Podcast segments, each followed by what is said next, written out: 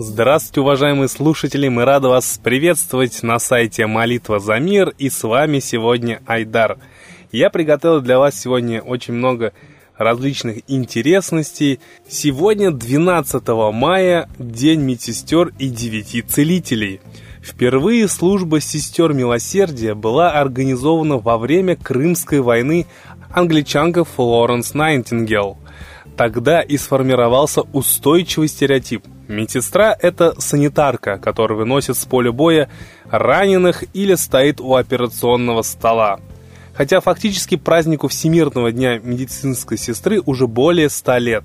Официально он был учрежден только в 1974 году. День отмечается с момента объединения сестер милосердия из 141 страны в профессиональную общественную организацию Международный совет медицинских сестер то же время сегодня отмечается День девяти мучеников кизических, которые в третьем веке проповедовали в городе Кизик в Малой Азии.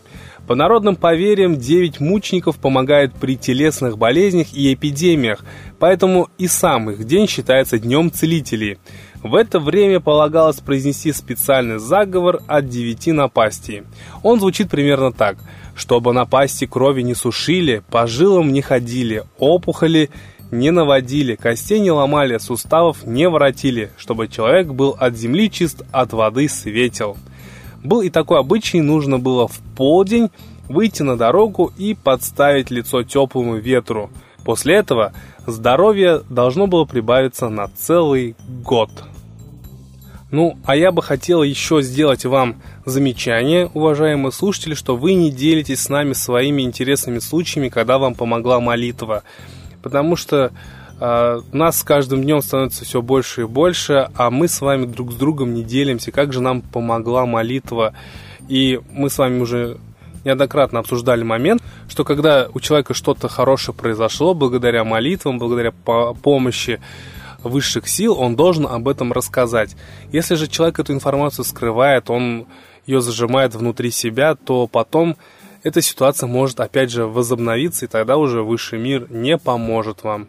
Вот такие строгие правила, которые даны нам свыше. Давайте их соблюдать. Здравствуйте. 12 мая, 2 мая по старому стилю 1613 года в московский Кремль торжественно въехал новоизбранный царь Михаил Федорович, первый Романов на русском престоле. В этой связи уместно вспомнить, каким образом Михаил Федорович и вообще династия Романовых э, на престоле оказались. Предшествовало этому много десятилетий смуты после того, как умер Иван Грозный, не без участия, возможно, находившихся при дворе англичанина и голландца. Наступило время смуты, когда на российском престоле оказывались э, лже-Дмитрии, когда какой-то период правила Семибоярщина, а Семибоярщина, между прочим, решила признать русским царем польского королевича Владислава. И вот те же самые бояре в 1612 году решили э, провести выборы нового царя. Для этого был создан Земский собор. Формально в нем принимали участие делегаты от всех сословий и от всей России. По факту, конечно, не все доехали. Так называемые выборы агит-кампании продолжались несколько месяцев. В самом начале, скажем так, этой выборной кампании бояре предлагали на престол иностранцев, либо того же самого королевича Владислава, либо шведского царя. В итоге боярин Шереметьев сумел уговорить прежде всего бояр и всех остальных затем сделать царем 16-летнего Михаила Романова, который очень косвенным образом относился к правившей до этого династии Рюриковичей. Он по родственным связям восходил к Анастасии, первой жене Ивана Грозного. Для тех, кто сомневался, э, был расквартирован по Москве казачий полк, которые, э, собственно говоря, решающим образом и убедили бояр, в первую очередь, во-вторых, остальные сословия, принять кандидатуру от молодого Романова. Аргументы боярина Шереметьева были такими, что э, Миша Романов молод, разумом не дошел и будет нам поваден. Таким образом, э, первый Романов выбирался явно как марионетка, за спиной которого удобно править. Вспомним еще раз, что за спиной его собирались править э, бояре, которые до этого э, предложили царем и даже объявили царем на русский престол польского королевича. То есть это были предатели России. И затем надо смотреть по фактам, кто получил наибольшее количество выгод от воцарения Михаила Романова. А получили их английские купцы, торговцы, которые и в течение смутного времени, пока фактическое безвластие было на Руси, пользовались этим временем и беспошлинно торговали с Персией через Астрахань.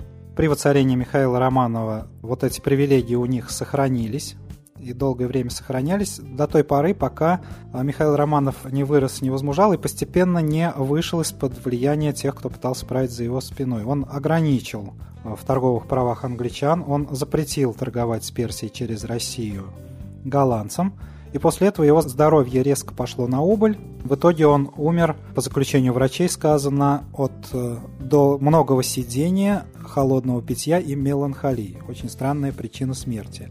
А самое интересное, что лекарями при дворе Михаила Романова были голландец и англичанин. После его смерти на престол зашел Алексей Михайлович, при котором начался уже фактически геноцид коренного народа России. Церковная, монетная, военная реформа были произведены, и очень много привилегий получили иностранцы, которые фактически стали править страной а народные традиции, верования активно уничтожались, их носители ссылались на север, либо казнились. Производилась книжная справа, так называемая, когда уничтожались просто все книги, в которых была информация э, какая-то альтернативная, скажем так. Поэтому совершенно очевидно, что воцарение Михаила Романова, вот, которое сегодня э, дата празднуется, это был проект иностранцев, которые действовали через предателей, скажем так, в правящих структурах России. Выводы делайте сами.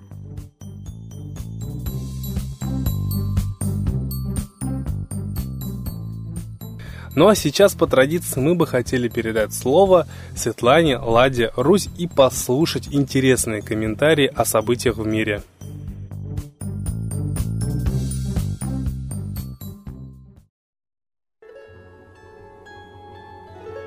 Граждане России, мы с вами должны возродить традиции советских людей обсуждать международную политику. Советский Союз был действительно сверхдержавой, но за железным занавесом. И полмира, то есть капиталистический мир, пытались всячески унизить и развалить Советский Союз. Именно поэтому советские люди интересовались, а что же происходит.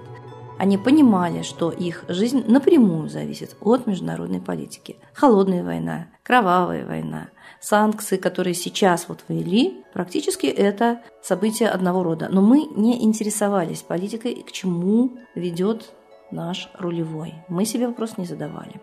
А вот теперь задайте себе вопрос. Почему Керри едет встречаться с Лавровым и Путиным в Сочи? Очень многие люди рассказывают, что побывав в Кремле и спросив, а где резиденция Путина, они получали ответ от служащих Кремля, местных, неофициальный, разумеется, что Путина давно в Кремле нет. А вот зато приехав в Сочи, люди слышат, что Путин практически там живет.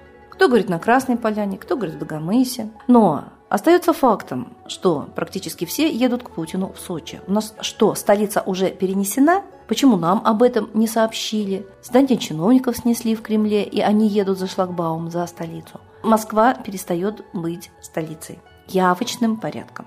И москвичи, я думаю, уже заблуждаются, что они жители столицы. Этот мегаполис потихоньку переезжает в Сочи. Ведь и с Лавровым встречаются не в Москве, а в Сочи. И становится понятным, почему производили такие огромные траты бюджетные, полтора триллиона на эту Олимпиаду, потому что главным там явилось построение дорог, эстакад, развязок огромных. Видимо, уже заранее решили переехать в более теплые места. Так оно сейчас и происходит. Не столько используется Олимпийская деревня, сколько вот эти дороги правительством и другими заинтересованными контактами с правительством лицами, которые ездят теперь на встречи президентом в Сочи. И самое главное, вот это явочным порядком измененная ситуация точно так же похожа на другую, когда Россия и Америка обсуждают самые горячие точки мира – друг с другом. То есть обсуждается на этой встрече Украина, Йемен, Иран. Все, где напряжены отношения вплоть до военных, до войны. Но обсуждают это без участия самих стран. Вспомним, также был заключен и пакт Молотова-Риббентропа. Гитлер со Сталином через своих министров иностранных дел поделили Европу между собой на зоны влияния.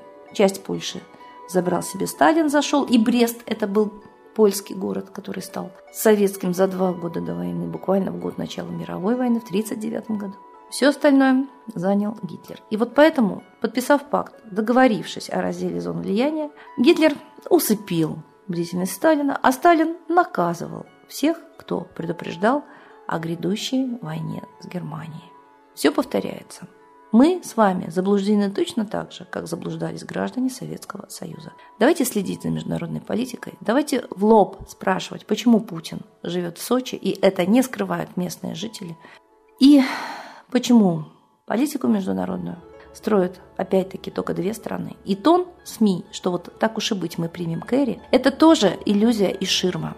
Якобы свысока относясь к Америке, на самом деле Россия все и отдала. Путин в интересах Америки вел и внутреннюю, и внешнюю политику. Очень многие экономисты, и политологи, и политики спрашивали, почему наши деньги нефтяные хранятся в Америке, не пускаются на развитие страны, на бюджетную сферу, на благо граждан, а просто тупо приносит банкам ипотечному кредитованию Америки прибыль. То есть Америка развивалась на нас. Это в принципе колонизаторский тип отношений. Мы – колония. Наш Центробанк – это филиал МВФ. То есть нами управляет Международный валютный фонд, делая вид, что его как бы не существует. Это тоже ширма. Внутреннюю политику, социальную, налоги, урезание зарплат, темпы инфляции – все диктует МВФ. Мы еще в начале 90-х вошли в него. А МВФ – это организация, которая направлена на разрушение банкротирования целых стран. Но у них это с Россией хорошо получается. Мы этого не знаем. Мы даже не знаем, кто владеет Центробанком. Очевидно, что это частное лицо, это не государственная структура. Посмотрите на герб. На купюре еще одна ширма. Стилизованный герб Банк России никак не является гербом страны. Нет корон, крылья направлены совершенно в другую сторону. Нет скипетра державы. И не написано, что казначейский билет государственный, а написано просто билет Банка России. Итак, мы с вами колония и должны это осознать. И наше правительство колониальное переехало в Сочи. Мы тоже должны это осознать. И это правительство поддерживает противостояние с Украиной, то есть разжигание войны с братским народом, и мы должны это осознать. Обращайтесь хотя бы в небо, чтобы сохранить жизнь. С Богом!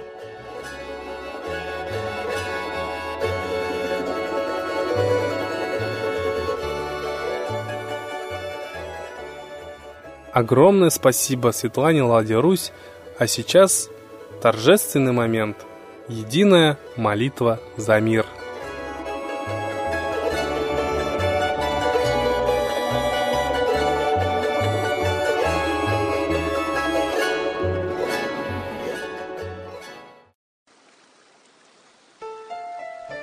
Новый порядок несет сатана.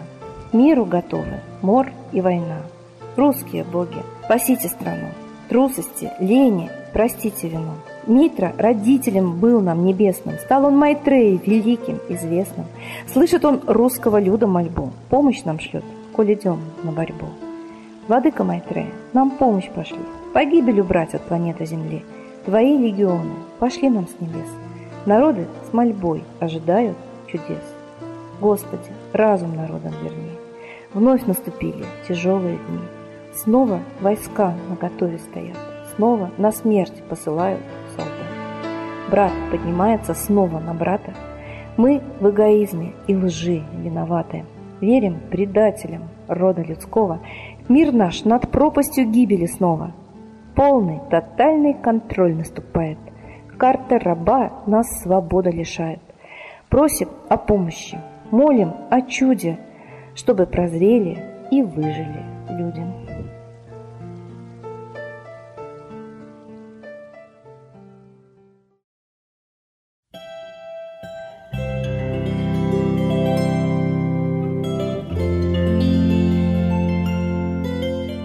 Огромное спасибо всем, кто принял участие в единой молитве за мир. Будьте уверены, что мир стал лучше. А мы вас ждем на следующей трансляции. До свидания.